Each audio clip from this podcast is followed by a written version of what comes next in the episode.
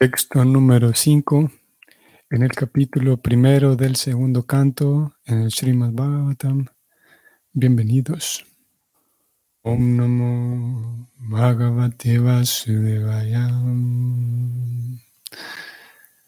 Om Namo Bhagavate Vasudevaya.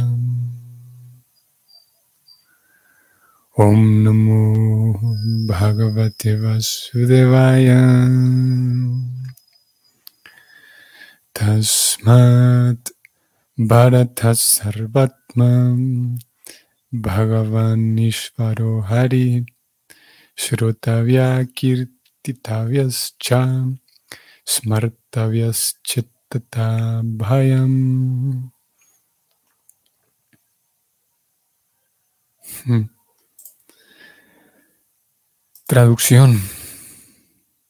Oh descendiente del rey Bharata, aquel que desee liberarse de todos los sufrimientos debe oír hablar de la personalidad de Dios y glorificar y también recordar a la personalidad de Dios, quien es la superalma, el controlador y el que redime de todos los sufrimientos.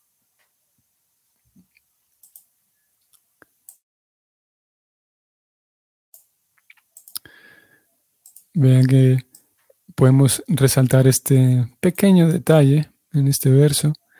Estamos apenas comenzando a oír las primeras palabras de este gran sabio, como Prabhupada vino diciendo en el capítulo anterior, Sukadeva Goswami, el gran hijo de Vyasadeva. Sabemos quién es Vyasadeva, la autoridad que es.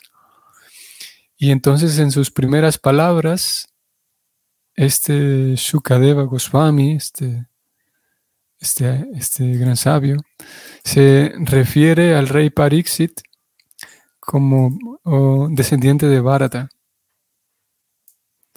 Y ustedes sabrán, recordarán que Krishna hace lo mismo con con Arjuna. En varias ocasiones, Krishna le llama a Arjuna eh, el mejor de los Bharatas o descendiente del Bharata. Y vemos aquí entonces cómo se utiliza ese, ese recurso de recordar al rey Bharata y recordarle a aquella persona que está oyendo, en este caso Pariksit, recordarle a esa persona que el linaje que tiene, la familia de la cual proviene, para, en otras palabras, en otras palabras para eh, resaltar el hecho de que ellos, todos tus antepasados, tú perteneces a la familia del rey Bharata, han sido inteligentes, han sabido seguir el consejo que estoy presentando aquí, el consejo de escuchar acerca de Dios, glorificarle, recordarle. Así que tenemos aquí a los descendientes del rey Bharata. Vamos a ver el comentario de Preocupada que dice así.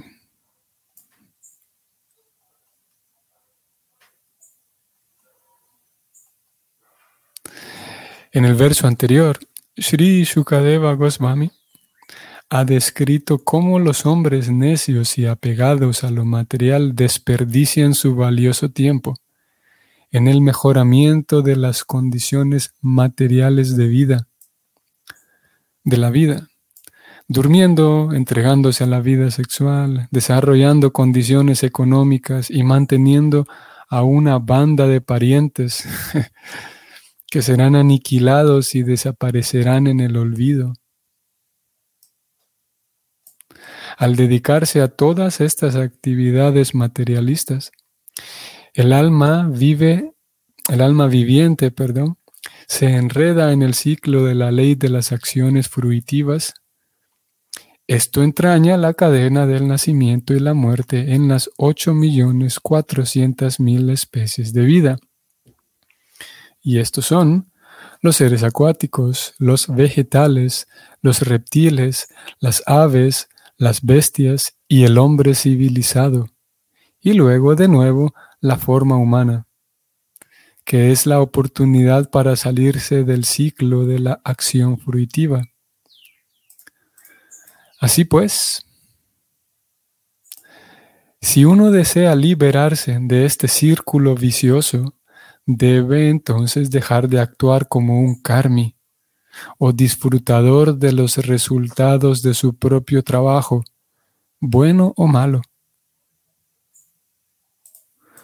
Uno no debe hacer nada, ni bueno ni malo, para sí mismo, sino que debe ejecutar todo en el nombre del Señor Supremo, el propietario final de todo lo que existe. Esta manera de trabajar también se recomienda en la Bhagavad Gita 9.27, en donde se instruye que se debe trabajar para el beneficio del Señor. Vamos a ir allá al 9.27 dentro de un momento. Por consiguiente, en primer lugar, se debe oír hablar del Señor. Después de que uno ha oído perfecta y minuciosamente, debe glorificar sus actos y hazañas. Y de ese modo le será posible recordar constantemente la naturaleza trascendental del Señor. El oír hablar del Señor y el glorificarlo a Él son cosas idénticas a la naturaleza trascendental del Señor.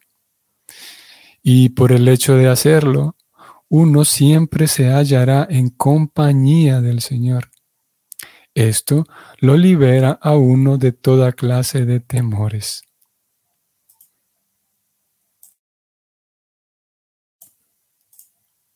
El Señor es la superalma, entre paréntesis, Param Atma, que está presente en los corazones de todos los seres vivientes. Y en consecuencia, mediante el antedicho proceso de oír y glorificar, el Señor invita a todos los que estén en su creación a que se asocien con Él. Este proceso de oír hablar del Señor y de glorificarlo a Él es bueno para todo el mundo, sea quien sea, y lo llevará a uno a lograr el máximo éxito en todo aquello a lo que se dedique por designio de la providencia. Palabras mayores. Voy a leer nuevamente. Este proceso de oír hablar del Señor y de glorificarlo a Él es bueno para todo el mundo, sea quien sea, y lo llevará a uno a lograr el máximo éxito en todo aquello a lo que se dedique por designio de la providencia. Hay muchas clases de seres humanos. Los trabajadores fruitivos, los filósofos empíricos, los yogis místicos y finalmente los devotos puros. Para que todos ellos logren el éxito deseado, hay un único proceso aplicable. Todo el mundo quiere estar libre de toda clase de temores y todo el mundo quiere conseguir en la vida la máxima felicidad posible. El proceso perfecto para lograrlo, aquí y ahora, se recomienda en el Srimad Bhagavatam, que ha sido proferido por una autoridad tan eminente como lo es Srila Shukadeva Goswami. Por oír hablar del Señor y glorificarlo a Él, todas las actividades de la persona se transforman en actividades espirituales y de ese modo todos los conceptos de los sufrimientos materiales se eliminan por completo. Fin del comentario de Prabhupada. En el verso sánscrito, la última palabra es, hay algo muy particular con esta última palabra. Y la palabra es Abhayam. Ustedes recordarán que el nombre que que recibe Prabhupada cuando, cuando él nace y sus papás lo, nombran, le ponen su nombre. Su nombre es Abai. Abai Charan. su apellido era D. Eso era su apellido. D-E. D. Y su nombre era Abai.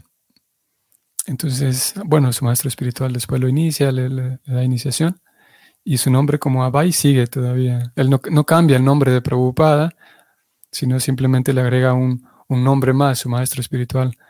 Su nombre de pila era Abai Charan, y ahora su nombre de iniciación era Abai Charan Aravinda. Un tercer nombre, Abai Charan Aravinda. Das. Y Abai es ausencia de temor, ausencia de miedo.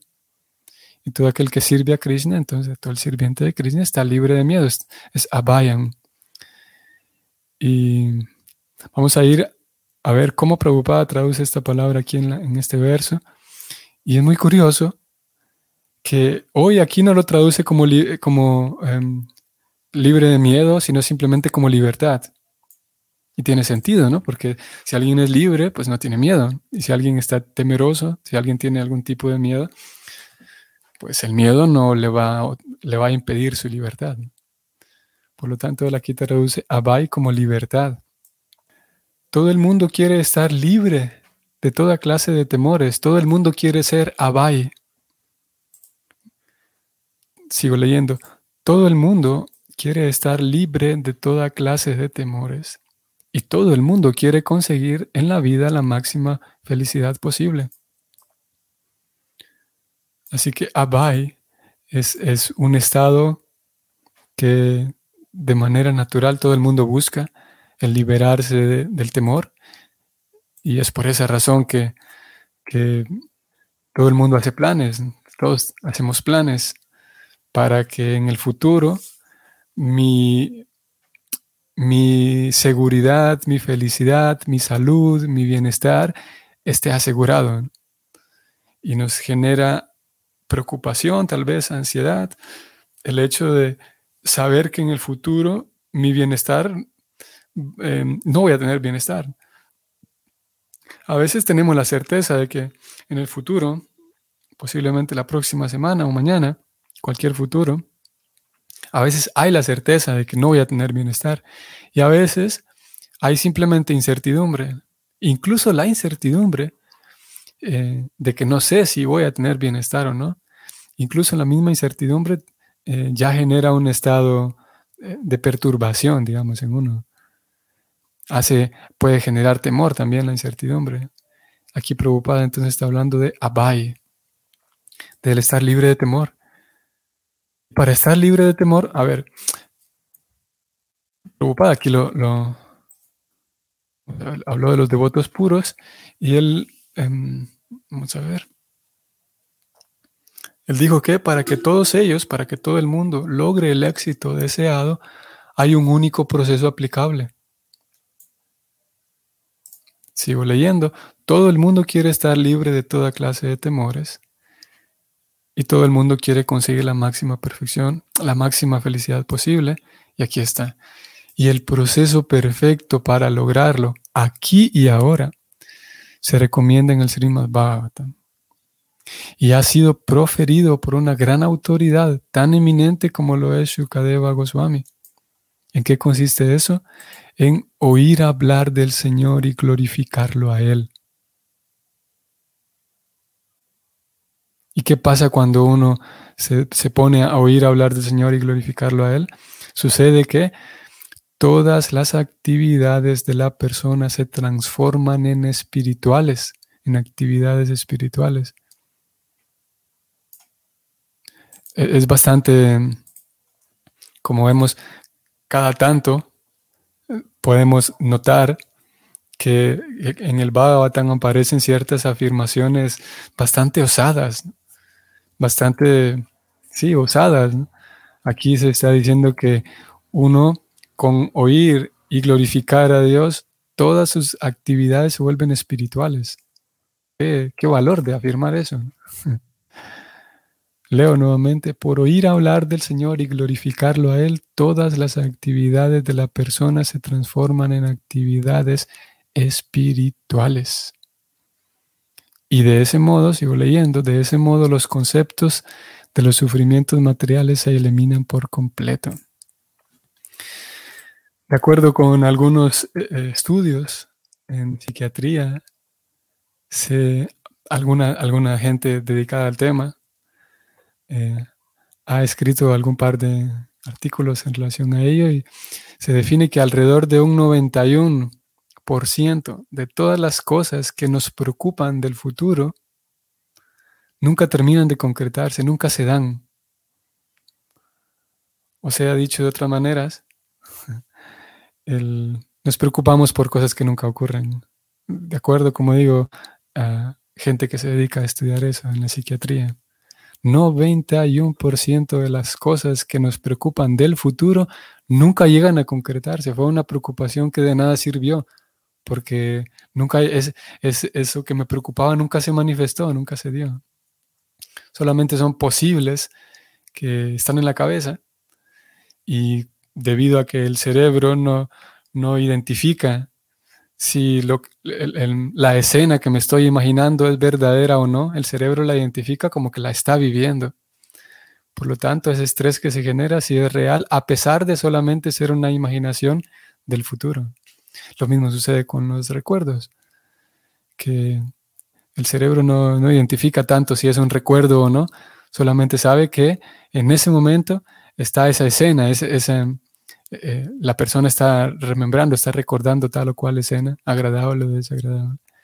Y el cerebro va a eh, experimentar lo que tenga que experimentar. En este caso, si es algo estresante, entonces va nuevamente a, ¿cómo se llama? generar todos los químicos necesarios para sentir estrés, para sentirse estresado.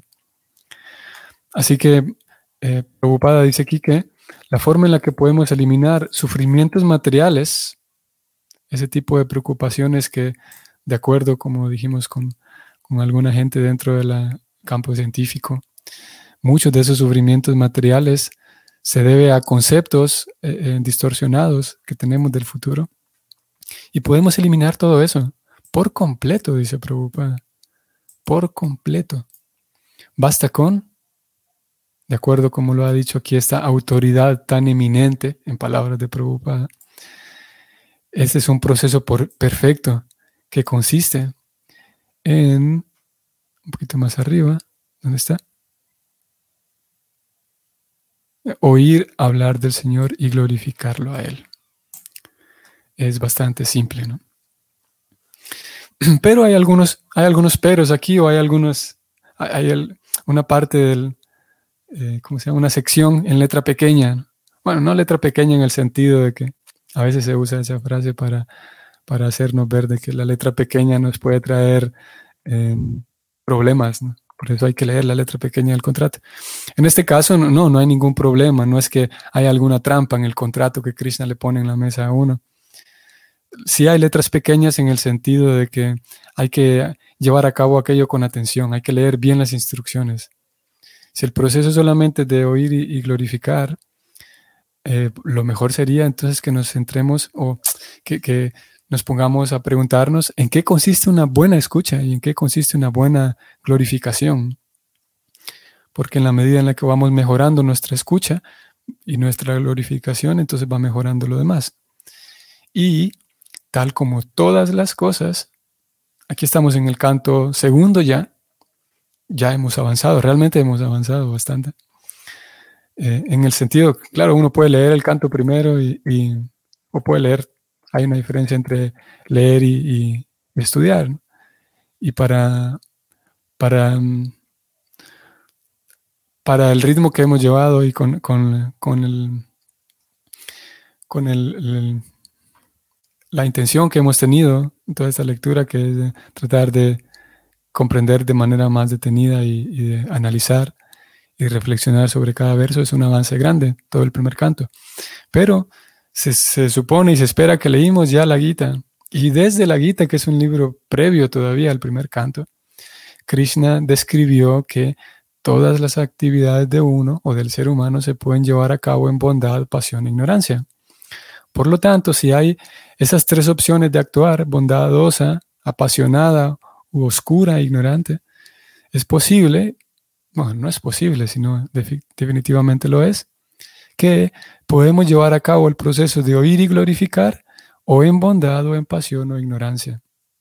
Esto se va a hablar ya hacia el canto tercero, pero aquí nos podemos adelantar a ello. Krishna, las escrituras describen que también se puede llevar a cabo en bondad, pasión o en ignorancia el acto de oír. Y por lo tanto vale la pena entonces aprender o ir indagando en qué consiste el acto, cómo sería un acto de oír en bondad de manera virtuosa en la bondad. Y eso nos permitirá entonces eh, sacar mejor provecho. En algunas porciones también de las escrituras se describe que en la medida en la que nosotros mejoramos nuestra escucha, si uno mejora la escucha, entonces uno mejora todas las demás, eh, demás mm, prácticas del laboratorio espiritual. Y si uno descuida la escucha, entonces va a ir, va a ir descuidando y por lo tanto decreciendo la calidad de todas las demás actividades. Vamos a, para ver esto, la importancia de la escucha, y bueno, ya vimos que es importante, vamos a ir a la Gita 15-19 y vamos a encontrar un verso, una, una referencia de preocupada en relación a la escucha, clave, súper clave, que nos va a dar también una, una pauta más para eh, profundizar un poco más en la comprensión de la escucha. Vamos a ir allá. 15-19 de la guita. Y como digo, esta es una pista clave, bastante intuitiva y bastante, no es, no es nada así súper esotérico, pero hacía falta leerlo de preocupada. Krishna le dice a Arjuna, el sánscrito dice así, Yomam evam asamudho Janati Purushotamam Sasarva Vid Vayatimam Sarva Bhavena Bharata. Aquí está, como decíamos, que Krishna le dice a Arjuna, oh hijo de Bharata, todo aquel que sin dudar me conoce como la suprema personalidad de Dios, es el conocedor de todo. En consecuencia, Él se dedica por entero a prestarme servicio devocional aquí preocupada eh, da su comentario, pero vamos a, buscar específicamente esto. Vean cómo, vean lo que dice preocupada y qué simple pero contundente. El conocimiento védico se denomina sruti, o sea, aquello que se aprende por oír. Uno debe de hecho recibir el mensaje védico de labios de autoridades tales como Krishna, y sus representantes. Aquí Krishna señala todo muy bien y uno debe oír lo que expone esta fuente. Aquí está lo que buscamos. El simple hecho de oír como los cerdos no basta. Uno debe ser capaz de entender a las autoridades. Punto. Nuevamente, el simple hecho de oír como los cerdos no basta uno debe ser capaz de entender a las autoridades. Esto fue 15-19, vamos ahora al 9-20. Siempre me olvido cuando quiero localizar este verso, creo que es 9-20. Vamos a ver. 9.20 y también vamos a leer el 9.27 que Prabhupada recomendó en el texto del Bhavatam de hoy. Sí. Vean lo que dice Prabhupada en el 9.20.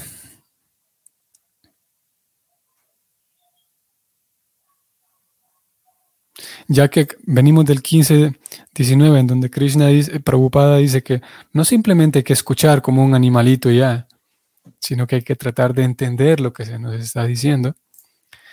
Dice Prabhupada en el 9.20, el servicio devocional comienza con el canto del mantra Hare Krishna a la par del intento de entender a Krishna en verdad. Dos cosas menciona aquí Prabhupada. El servicio devocional comienza con el canto del mantra Hare Krishna a la par del intento de entender a Krishna en verdad. O sea que es necesario, es un requisito hacer un esfuerzo por tratar de entender lo que se nos está diciendo, por tratar de entender lo que estamos leyendo. ¿Qué significa esto? ¿Qué significaría esto si lo volteamos y lo ponemos de esta manera? ¿Cómo puedo aplicar esto en este contexto? Ese ejercicio es a lo que Prabhupada llama la especulación filosófica. Hacer uso de nuestra cabeza, nuestra inteligencia y tratar de entender aquello que, de lo que estamos escuchando. Si el proceso consiste en oír, pues no hace falta oír solamente como un animal, dijo Prabhupada, sino tratar de entender. Y hace unos días, ya hace algunas semanas atrás, hacíamos notar esto tan interesante de que Prabhupada no dice, hay que escuchar, pero también practicar. Prabhupada no pide que uno salte directamente a la práctica. Él pide que antes de saltar a la práctica, uno trate de entender. Aquí el asunto no es eh, teoría, escuchar la teoría y pasar a practicar, sino escuchar y tratar de entender, tratar de asimilar, de entender, de reflexionar. Y vamos al 9.27, en el que entonces Prabhupada recomendó mm, una recomendación de Krishna. Aquí está. Krishna le dice a Arjuna en este verso que Yat Karoshi Yat Ashnasi, Yat Yuhosi Dadasi Yat, Yat Tapasyasi Kaunteya, Tat Kurusma Mad Arpanam. Todo lo que hagas, dice Krishna, todo lo que comas, todo lo que ofrezcas o regales, y todas las austeridades que realices, hazlo, oh hijo de Kunti, como una ofrenda a mí. Es lo que Krishna dice en el 9.27, que Prabhupada mencionó aquí. Vamos a volver finalmente al verso de hoy, en donde Shukadeva dice entonces que si uno desea liberarse, si uno desea limpiarse del miedo, volverse un abai, estar libre de miedo, y por lo tanto también de sufrimientos, debe oír hablar de la personalidad de Dios. También glorificarlo, recordarlo a Él siempre, quien es la superalma, recordar que Él está conmigo en mi corazón. Él es la superalma, el controlador, el que redime a todo, a todos. Y como aquí preocupada dijo entonces, y es, el, es la tesitura de todos estos versos, como en general la sociedad eh, humana en general, actual, pero no solamente es un asunto del siglo XXI, sino en general, eh, tiene esa tendencia a olvidar, a, ver como más urgente la economía, a ver como más urgente la ecología, a ver como más urgente la salud. Y bueno, a veces la salud es más urgente, pero no más importante. Entonces hay la tendencia a, ponerlo a un plano de menor importancia el alma, menor importancia. Yo mismo, mi, parte, sabemos de, manera tan cultural que somos cuerpo y alma. Así que tiende a verse de manera menos importante la necesidad del alma y por lo tanto todos los demás intentos de, reparar la ecología, la sociología y todo lo demás no terminan de dar placer, de dar satisfacción. Y como preocupada decía ayer, el intento por prolongar la vida eh, es, es, algo tan visible. La esperanza de que, bueno, podemos eh, producir órganos eh, em, para trasplantar un corazón artificial, un hígado artificial, y ya lo estamos pudiendo hacer por fin. es la esperanza de muchas personas de que, de que sí, ya estamos produciendo, em, ¿cómo se llama? ¿Cómo se llama? Órganos para poder, para poder prolongar la vida. Ya no importa porque voy a poder cambiar mi, así como al inicio cuando, cuando, cuando había una, al inicio, digamos, de la revolución digital, o sí, de digital, era difícil el, acceso a un smartphone, a un teléfono inteligente. Y hoy prácticamente por todos lados, por doquier hay diferentes calidades, por supuesto, pero uno puede acceder con mayor facilidad a un teléfono inteligente. Y similarmente, si bien es verdad, es algo bastante caro hoy por hoy, el, el producir órganos para trasplantar los órganos artificiales, pero pronto será súper barato. Y la falsa esperanza es de que ahora sí, no, no habrá problema porque podemos simplemente comprar un, un hígado nuevo y, listo. Pero preocupada señala aquí que el único o la forma para volver nuestros eh, nuestra vida perfecta. Vamos a ver cómo fue que lo dijo.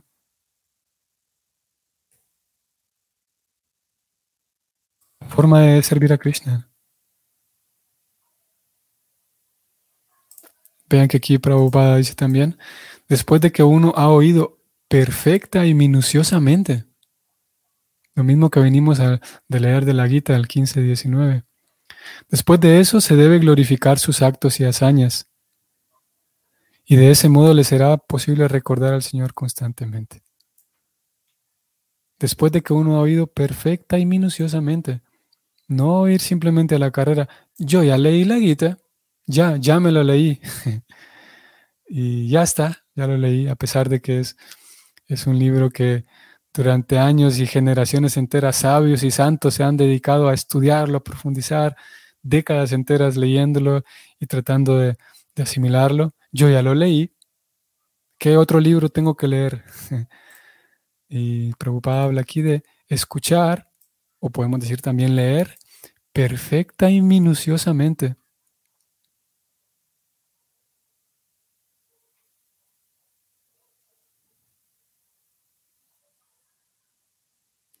Ok, entonces vamos a terminar aquí.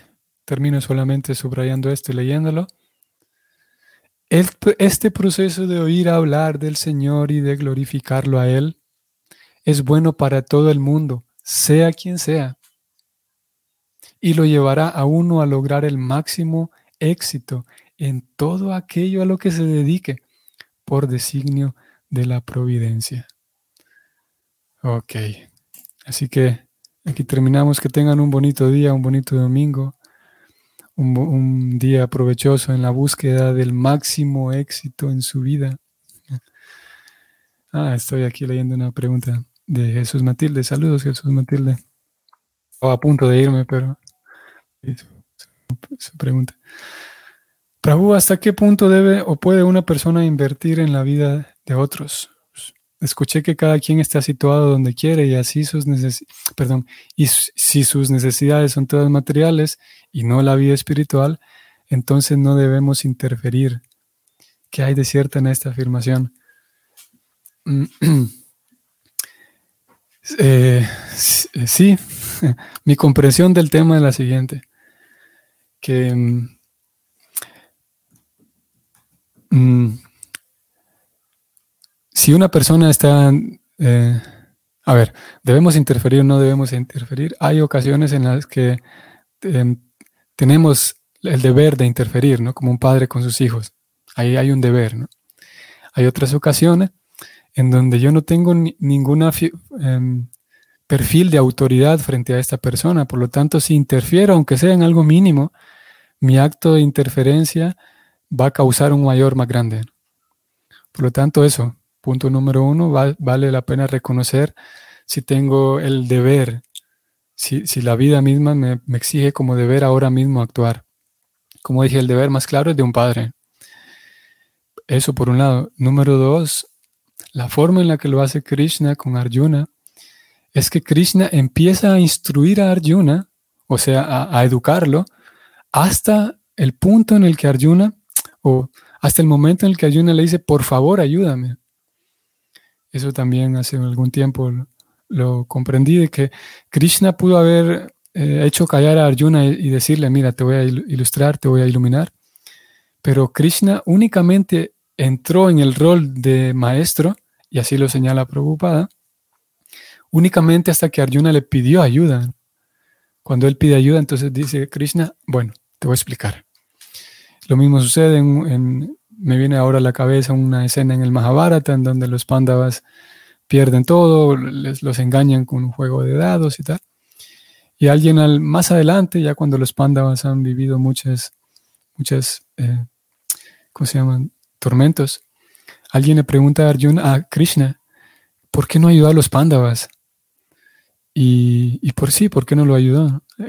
¿Por qué no ayudó a los Pandavas en aquel momento en el que estaban siendo burlados y engañados en los juegos de dados? Y Krishna dijo que es que ellos no me, no me pidieron ayuda. Esa es una cita del Mahabharata, no del Srimad Bhagavatam, pero también, al menos en mi caso, me ha servido como para tener una idea más clara del, del tema de ofrecer ayuda. Ahora, nuestra misión, la misión a la que pertenecemos, la misión de Prabhupada es misionera, o sea que busca ayudar a la humanidad. Y la forma en la que Prabhupada lo hacía es entonces teniendo centros, invitando a las personas a que aprecien lo que hacemos, a que aprecien nuestra filosofía. Y si alguno tiene interés, pues adelante y le ayudamos y, le, compartimos todo lo que tengamos para compartirle. ¿no? Pero eh, siempre la, la, tesitura es, el color es de que estamos dispuestos a ayudarte. Sería un, posiblemente sería bastante em, problemático intentar ir casa por casa y decirle a la persona, mire, nosotros tenemos la, nosotros le vamos a resolver su vida, así que deme chance, voy a entrar a su casa y le voy a resolver su vida. En un sentido podríamos hacerlo, digan, bueno, yo no, pero alguien que tenga suficiente experiencia en el servicio devocional podría ir sin duda. Y preocupada mismo, pongamos, él pudo haber ido casa por, por casa y decirle a la persona, venga, le voy a solucionar su vida y escúcheme. Pero no funcionaba así. Lo primero es que el estudiante tiene que tener una inquietud ya sea el estudiante del servicio devocional o la persona a quien queramos ayudar. Repito, esta es la forma en la que yo lo comprendo hoy por hoy. Eh, si, la persona a la que pretendo ayudar tiene que tener una, al menos una pequeño, un pequeño deseo de querer cambiar su situación.